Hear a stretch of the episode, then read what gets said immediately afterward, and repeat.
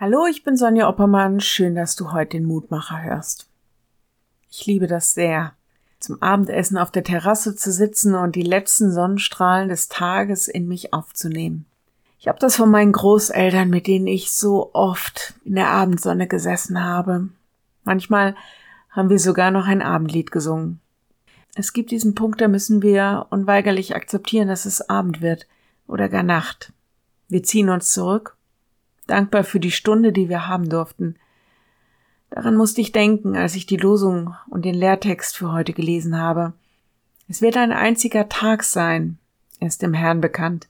Es wird nicht Tag und Nacht sein, und auch um den Abend wird es Licht sein. Sacharja 14, Vers 7, so die Losung. Wir werden es akzeptieren müssen, dass wir Abende, ja sogar Nacht erleben.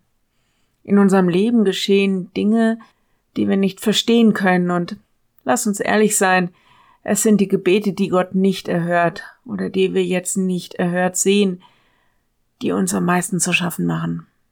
Sacharja sagt, Gott ist immer noch da und Gott ist immer noch Gott. Selbst wenn es Abend wird, wird es Licht sein.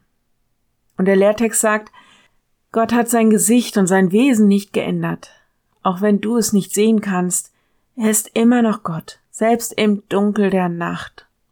Das ist die Botschaft, die wir von ihm gehört haben und euch verkündigen. Gott ist Licht und in ihm ist keine Finsternis.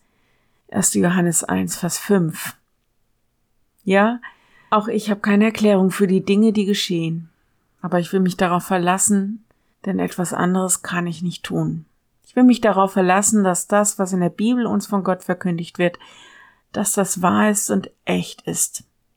Gott ist Licht und keine Finsternis. Gott ist Liebe und keine Gleichgültigkeit. Ich wünsche dir, dass er sich dir heute zeigt, als Licht, als Liebe, mitten in dem, was du heute erlebst. Und ich lade dich ein, noch mit mir zu beten.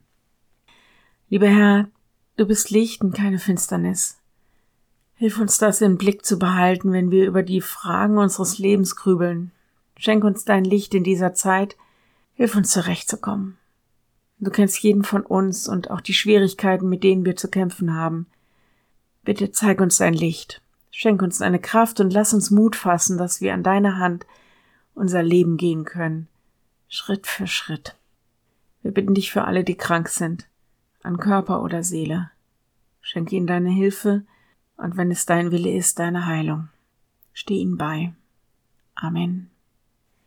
Morgen ein neuer Mutmacher. Bis dahin. Bleib behütet. Tschüss.